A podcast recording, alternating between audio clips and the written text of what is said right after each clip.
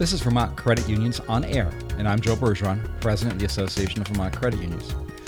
Today we're talking about the recently ended, or almost ended, 2019 session of the Vermont Legislature. Normally at this time of year, we'd be doing a wrap up review of legislative highlights combined with details of bills specific to financial services and lending. This year is a little different, with some key issues still in flux between senators and representatives, in spite of both chambers being in Democratic Party control. Technically, House members adjourned for the year last week, uh, but s- the Senate chamber is scheduled to adjourn today, I think it is, so they ran a little bit longer.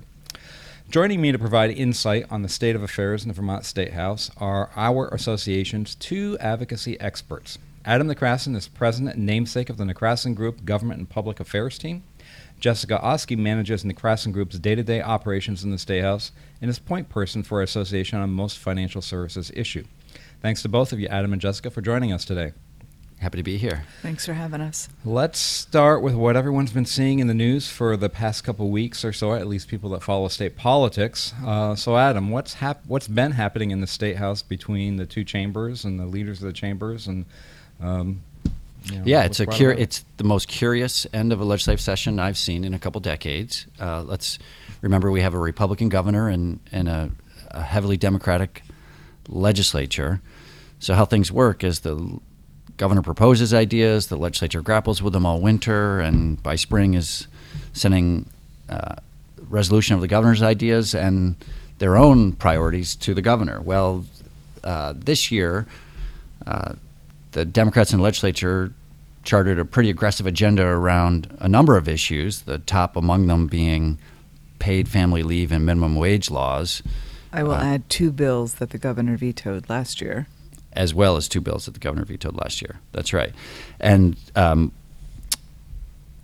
long story made short, the Democrats in the legislature were unable to get themselves organized around paid family leave and minimum wage, and kind of the session ended without them being able to get on the same page and, and send the governor proposals in those areas, which on some levels betrays a lot of the work that they did do this session because the headlines are going to the uh, you know dysfunction around these two Sure. labor priorities, Right. but um, they otherwise had a relatively productive session.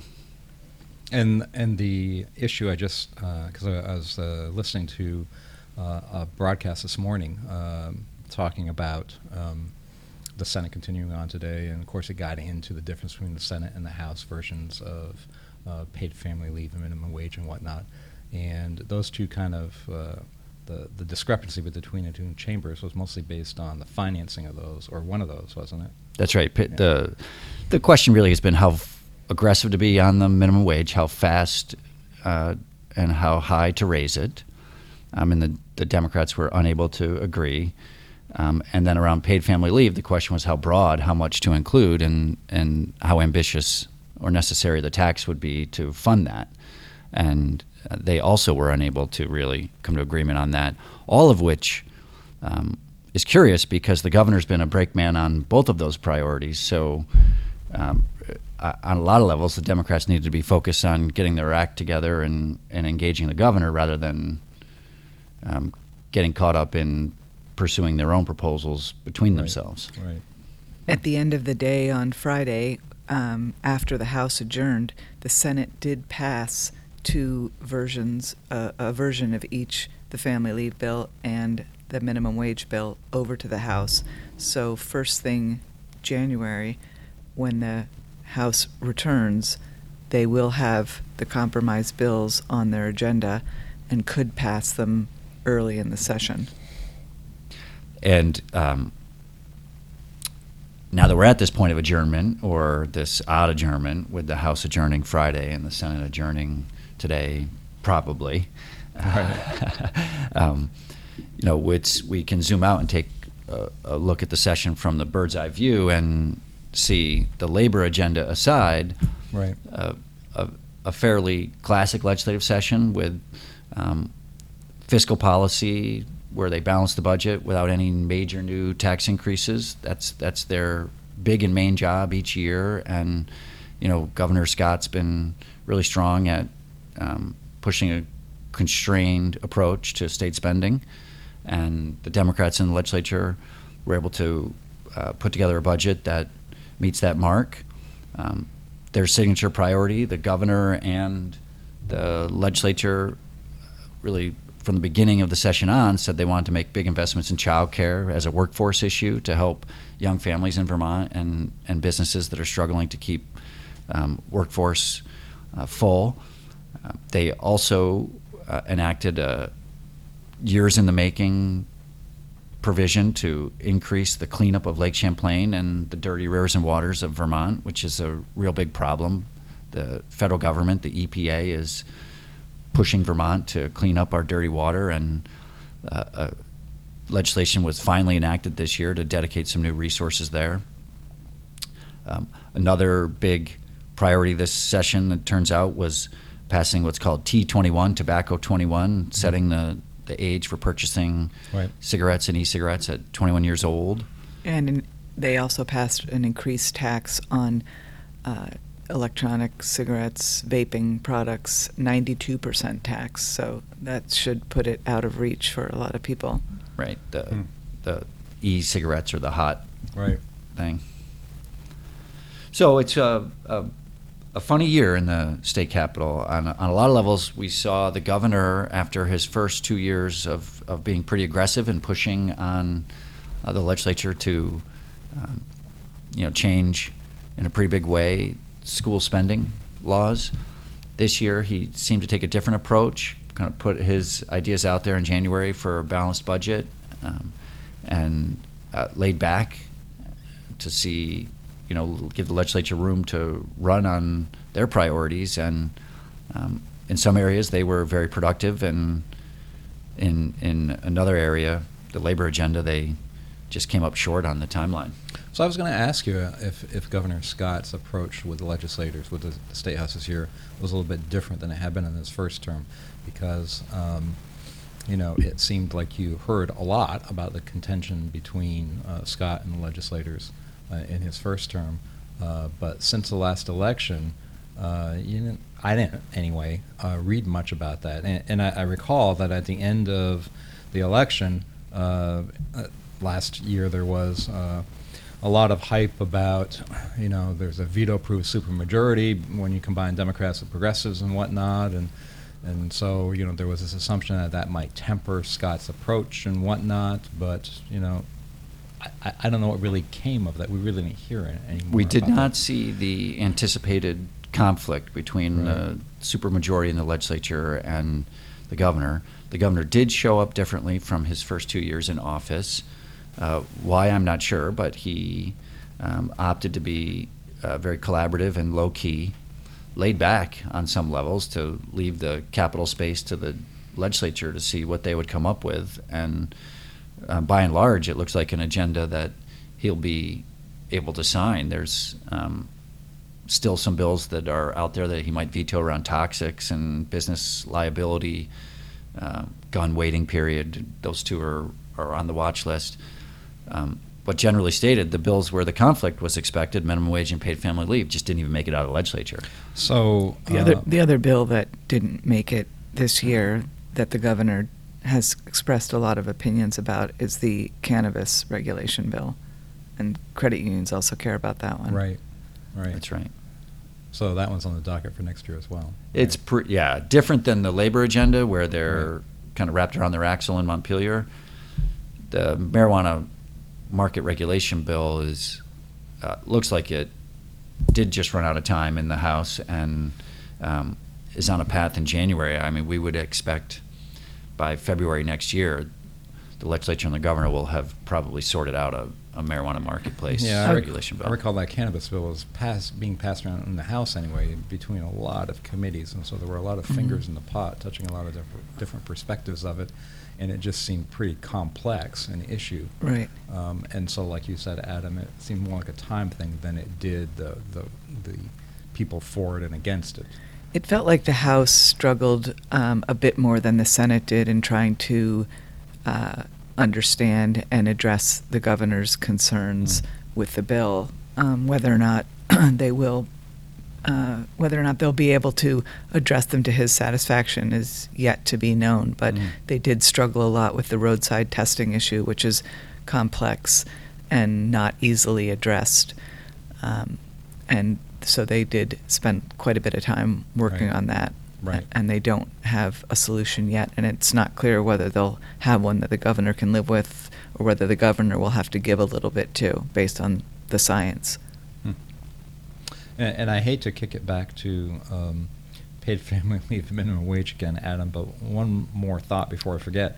Um, you know, every uh, article that I've read of late uh, talking about the um, the back and forth between the House and the Senate regarding those two issues always gets around to referencing that well, Governor Scott's not going to sign it anyway when he gets to his desk. Um, so i by not acting, uh, the legislature not acting on those two, or finishing their action on those two pieces of legislation until next year, is that kind of pushing that issue off until next year? Is there still going to be a divide between the governor and the legislators on those two issues? Are they far apart? They do seem far apart, uh, the governor and the legislature, on paid family leave. And um, on some levels, the issue of minimum wage offers greater potential for compromise because they could, the legislature could scale back their ambition Right. to a you know small You're going to adjust the short-term minimum wage increase. You can adjust the time frame and spread spread over, so it's more options, right? Right. Hmm. Interesting. And next year is an election year, So that adds. and it's a another- presidential election year too. So it will, um, things politics will be amped up a bit. They will. I mean, when we look ahead, that's what we generally see is a, a big blue wave of voters, kind of likely, like they did in the last state election, responding to President Trump and going to the ballot box, and that impacts who gets elected in Vermont. Interestingly, last year, in, in an election where we saw that dynamic produce huge Democratic gains in the legislature, Phil Scott also won. He's a Mhm. popular governor Right. with high favorability, Right. and he certainly this this legislative session laid back and uh, uh, enough to sustain that popularity. You know, I recall at our annual meeting a couple weeks ago, Adam, when you were part of a panel discussion, you know, talking about, um, you know, state house uh, goings on and so on and so forth, and um, you referenced with regard to federal elections that Vermont is uh, not always, not usually a strict party line kind of state. That has been a, in the past a pretty purple state and, and whatnot, and that a lot of people, like Governor Scott, get elected based on personality, likability, so on and so forth, not on party politics. And in, in a weird kind of way, um, the outcome of the legislature this year kind of, uh, to me anyway, kind of solidifies that interpretation of yours that even when it's all people of the same party, there are still differences uh, between them. Um, and so it, it's really a people issue, not a party line issue between the chambers. That's right. It's competing priorities, and Right. and different lawmakers have different priorities, and there's a limited amount of time and general fund resources to go around, and so we end up in conflict.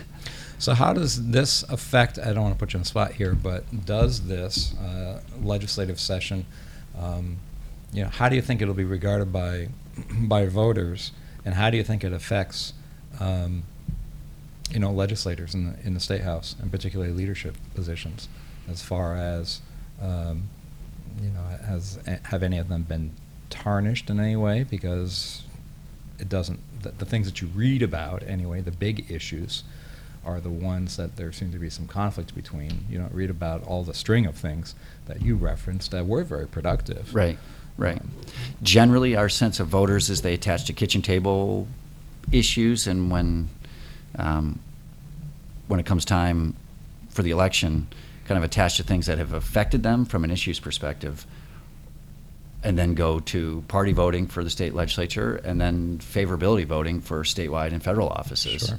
and that uh, you know the when when we look at the polling, what Vermonters care about the economy, jobs, healthcare, public education, um, property taxes. Those issues, the, the governor and the legislature really did not make any waves to upset people one way or Mhm. another. Mhm. Um, there's there's a issue in certain communities around Act 46 school merger uh, politics. But by, by and large, um, it's a legis- legislative session that, that didn't produce a lot of uh, upsetting Right. action for voters. It may not have excited some who have particular agendas.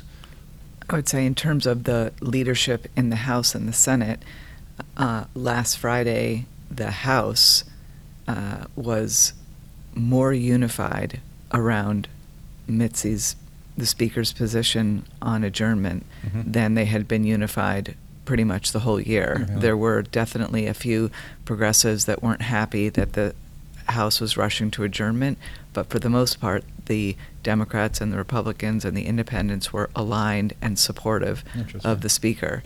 Um, so whether um, this will hurt her in her future efforts to get reelected as Speaker, it doesn't seem likely. Mm. Um, I don't know how this will play out with the Senate in terms of their Yeah. leadership. Right. Right. Yeah, likely no change there because even this kerfuffle aside, you know the the you know senators feel pretty accomplished and Right. you know they're um, having a good run at their issues. So Right. I mean the truth of it is these kind of bumpy headlines likely don't kind of change the way things work at the state house. Although we would suspect they're going to go back to the drawing board and, and maybe try and you know be a little more focused on uh, producing an outcome on their top priorities. Sure. Well, thanks for that high level overview uh, of uh, this year's legislative session. That's good. And and so you're fairly confident that the Senate is really going to adjourn today? Are they coming back to town, back to Montpelier today just to convene and adjourn? Pretty much, yeah. The governor will give a speech and Yeah. Technically, under the rules, they don't even have to come back in order to adjourn. The governor has the authority under the Constitution to adjourn them, to set an adjournment date. Mhm. But it sounds like they are coming back today and they will adjourn. Right. Well, great. Thanks for that. Can you move on, move us on to uh, more finance, uh, financial services related issues, Jessica, or things of interest to credit unions? Sure. Um, there were there were two bills that passed this year that were of um, specific interest to credit unions, and there was a provision, a tax change that um, may be of interest to credit unions in the future. And then there's also the cannabis legislation that we referenced that, um, in terms of uh, providing banking services to the cannabis industry, that was of interest to credit unions. The first bill that passed that has uh, could have a specific impact or will change the day-to-day life of credit unions was the miscellaneous banking bill. Um, it was mostly changes was an, a big bill and it was mostly changes that don't impact um, financial institutions or credit unions but there is a provision in there that will require that credit unions report the closure of ATMs to the state. Um, in the past, as your members know, they let the state know when they open an ATM, but closing ATMs wasn't something that was Right. reported. So the state was never really sure where ATMs were. So this is sort of a practical kind of a housekeeping matter, Sure. but it will impact um, credit unions. Um, the other, uh, you might want to, Joe, you might want to talk about why credit unions um, might be interested in the insurance sandbox um, law that passed. I know it wouldn't really impact credit unions at this point, but it sets, it may lay the groundwork for a banking sandbox. Right, right. Well, and uh, with passage of that, uh, do I recall correctly that Vermont becomes the first state in the country to have insurance sandbox uh, legislation passed, uh, or something uh, akin to that anyway? Um, that's what I thought uh, that I was hearing from DFR. And of course, we were in contact a fair amount at the time with um, CUNA Mutual, a credit union, primary credit union insurance, um, in, in primary credit union insurer, because they had an interest in this insurance sandbox. Um, and maybe it was from them that, that I heard that Vermont would be the first in the country. But the, the, the gist of it for people that aren't familiar with it is that it gives the regulator, who happens to be our regulator in Vermont and other states it's separated, but here it's one and the same, uh, gives that regulator the authority to give some certain um, liberties or waivers uh, from law to, um, in particular, startup organizations, but it could be existing ones like our insurance uh, carrier, CUNA uh, to do some, I'll call it kind of experimental trials and whatnot of um, creating new products that are intended for uh, a very narrowly defined group of people or delivered in a certain way and so on and so, so forth, but things that are a little bit outside of the traditional um, delivery mechanisms, structures, and whatnot that the state law permits. And so Mike Pieciak, uh, DFR commissioner, you know, now has the authority to uh, review and grant those kinds of waivers for a limited period of time, Mhm. and I forget what the specifics are in the legislation. The legislature did narrow considerably the authority Yeah. that DFR requested, Mhm. but there still is, um, like you said, the ability to waive certain uh, Right. regulations. An example that uh, was floated around a lot was the idea of these. You see these new electric scooters on the road, Right. um, or you know, for rent, for rent for an hour, under the traditional insurance regulations, you need to provide 30 days notice prior to discontinuing an insurance product. Mhm. But if you only want insurance for an hour, Right. um, then it's that regulation is not practical to provide the kind of insurance that you might want to buy if you Right. were going to rent a scooter for an hour. Right. Um, so this uh, legislation will allow new kinds of products like that. It's probably a little bit too simplified to talk about insurance for a scooter, but um, I think that there are more complex ideas at work too. Yeah, and you referenced the, the start of, of this uh, sequence uh, of you know pertinence to credit unions, and you know I can't think of a good example right now because I think it's primarily intended for things that we haven't yet thought about, uh, but some insurer comes up with and. And something uh, might be delivered to credit union members uh, through a credit union, and so, you know, it would fit into this kind of category. So, The other change that uh, we'll probably be talking about more in the future is that the uh, tax bill this year changed Vermont's corporate income tax apportioning methodology for intangible sales from cost of performance to market based sourcing. A number of other states, I think 27 other states, have made this change. Under our current corporate tax, um, C corporations pay tax for the net income they earn from the economic activity they produce in Vermont. Um, in the future, though, this is going to change to the market based sourcing methodology where the attributed sales are where the service is delivered, not where they're produced. Um, and at this point, that won't that change won't affect the bank franchise tax, but there is a study over the summer to look at whether the state would, uh, what the impact on the state would be to change from the bank franchise tax to market based sourcing for um, the banking industry. And the estimates at this point were that they would be able, the state would receive higher revenue from out of state banks if they made this switch to banking.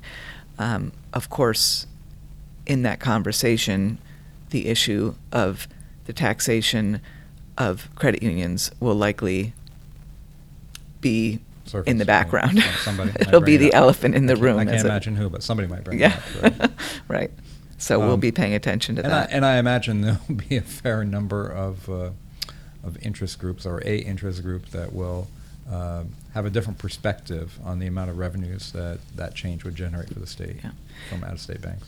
the the last thing that happened this year that will impact credit unions, but not until uh, next year, is the there was a rewrite of the unclaimed property bill, Mhm. a massive change to all the statute relating to how unclaimed property is accounted for and um, reported, and that bill made it through the House, but it didn't uh, meet the crossover deadline, so it won't be taken up by the Senate until next year. Um, it's a massive bill, and uh, we've reported on it in the past. And I'm not going to go into the details now, but it's suffice to say that um, credit unions have lots of unclaimed property on a regular basis, Sure. whether they're different accounts or um, or um, gift cards and that kind of thing. Sure. And uh, we will, once this law passes, will be part of helping to educate members on what the new requirements are. Right, right.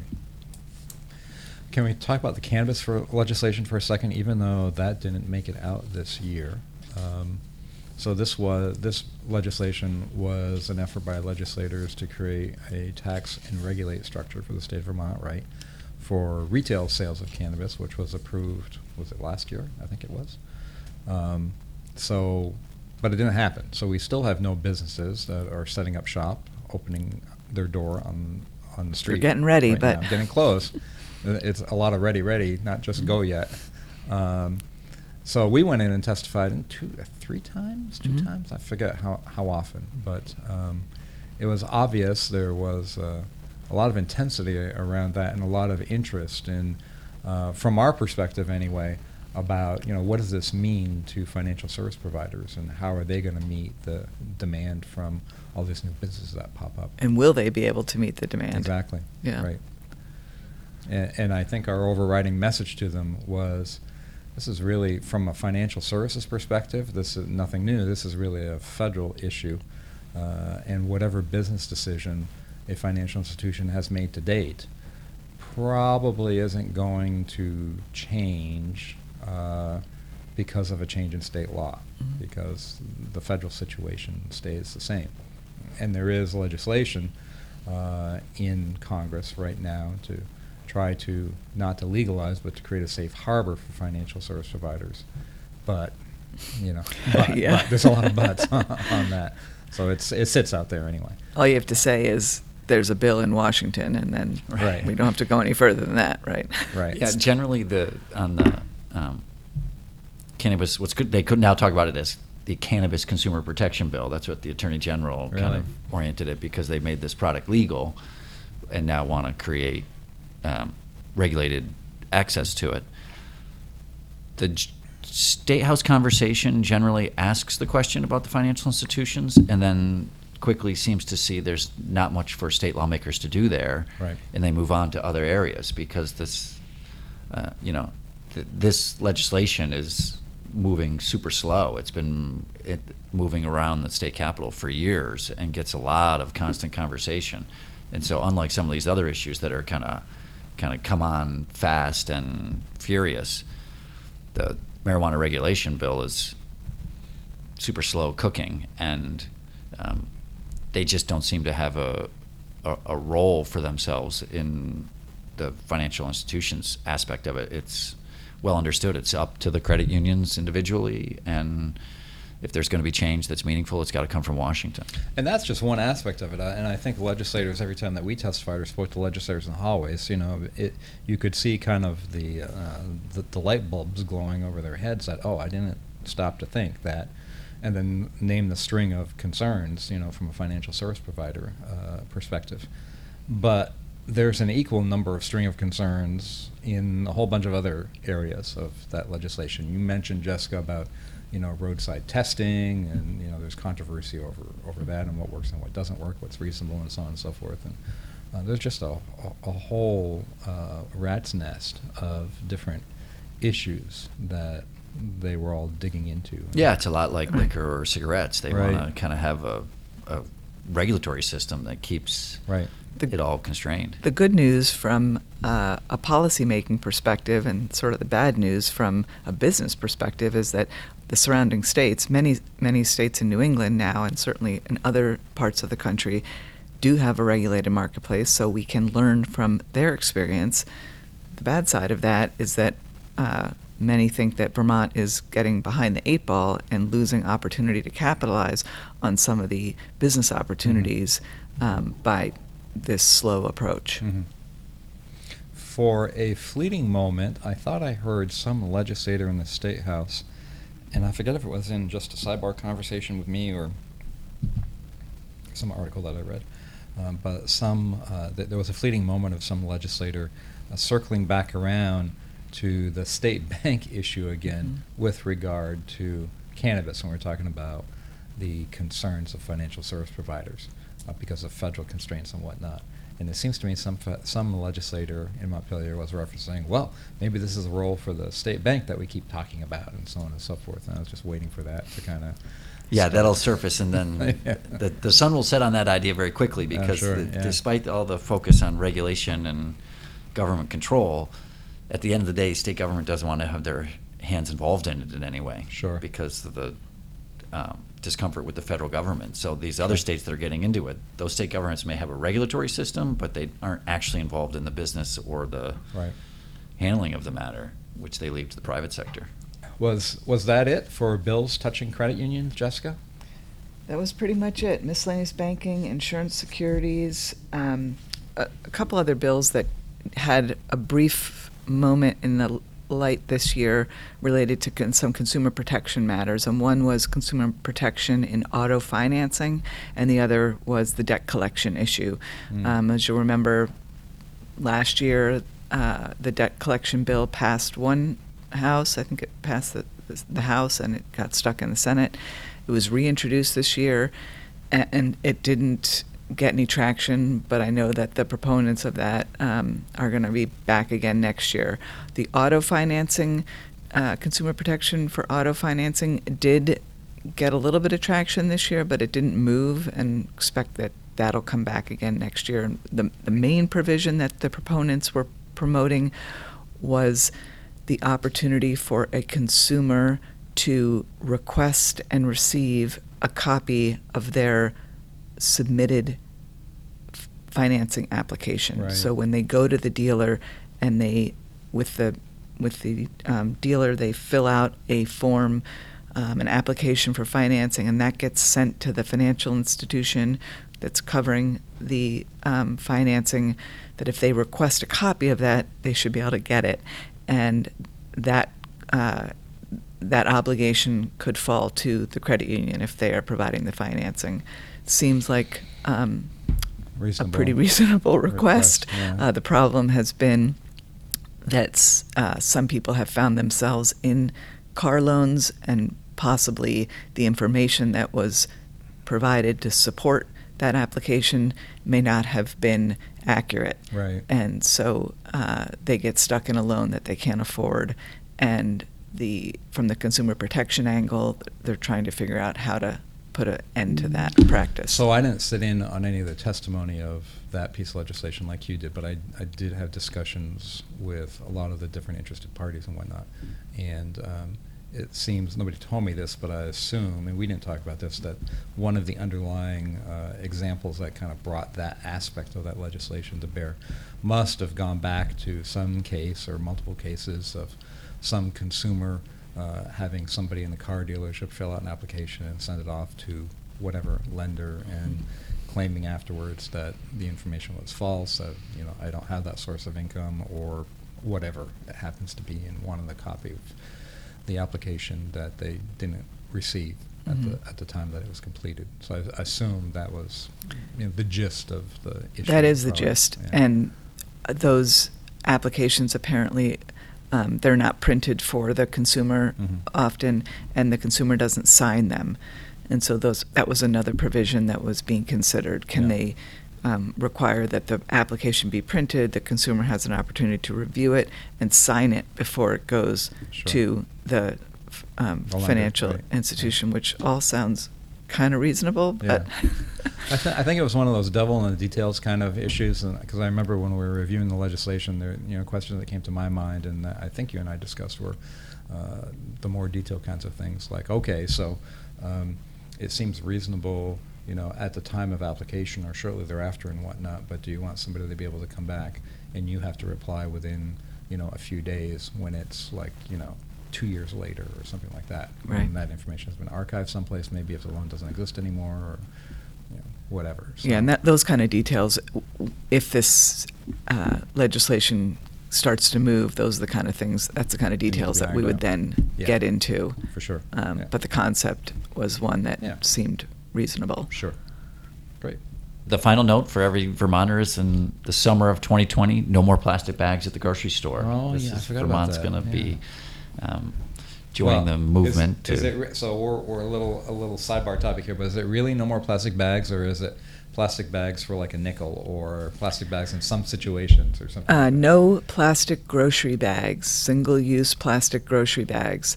Um, you still will be able to put like your spices or your candy or something like that in a little plastic bag. Mhm. Um, you will, the alternative is paper bags, and you will be uh, charged a dime for a paper bag.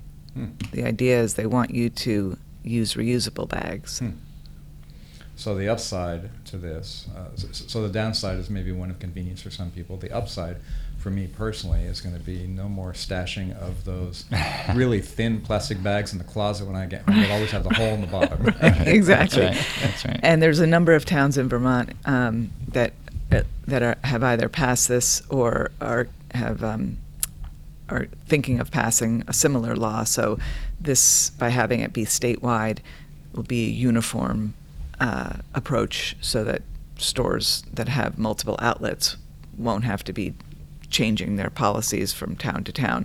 Brattleboro has is one town that has had this no bag policy in place, no plastic bag policy in place for over a year, Wow. and it seems to be working fine. didn't know that. Well, that's that's great. Um, and uh, a good thing to point out, Adam, for all those credit unions that hand out plastic bags for the trinkets that they give away. No Um, tote bags. Credit unions give give out tote bags. Uh, with that, we've reached the end of another Vermont Credit Unions on Air podcast and hope you found this one informative. You can hear all of our previously recorded podcasts by searching for Vermont Credit Unions on Air in the iTunes Store or at SoundCloud.com. If you have ideas for a podcast on something you'd like to hear about, send it to podcast at Vermont Credit Unions with an S dot co-op. Until our next podcast, this is Joe Bergeron with Adam McCracken. and Jessica Oski. at the Association of Vermont Credit Unions, thanking you all for listening.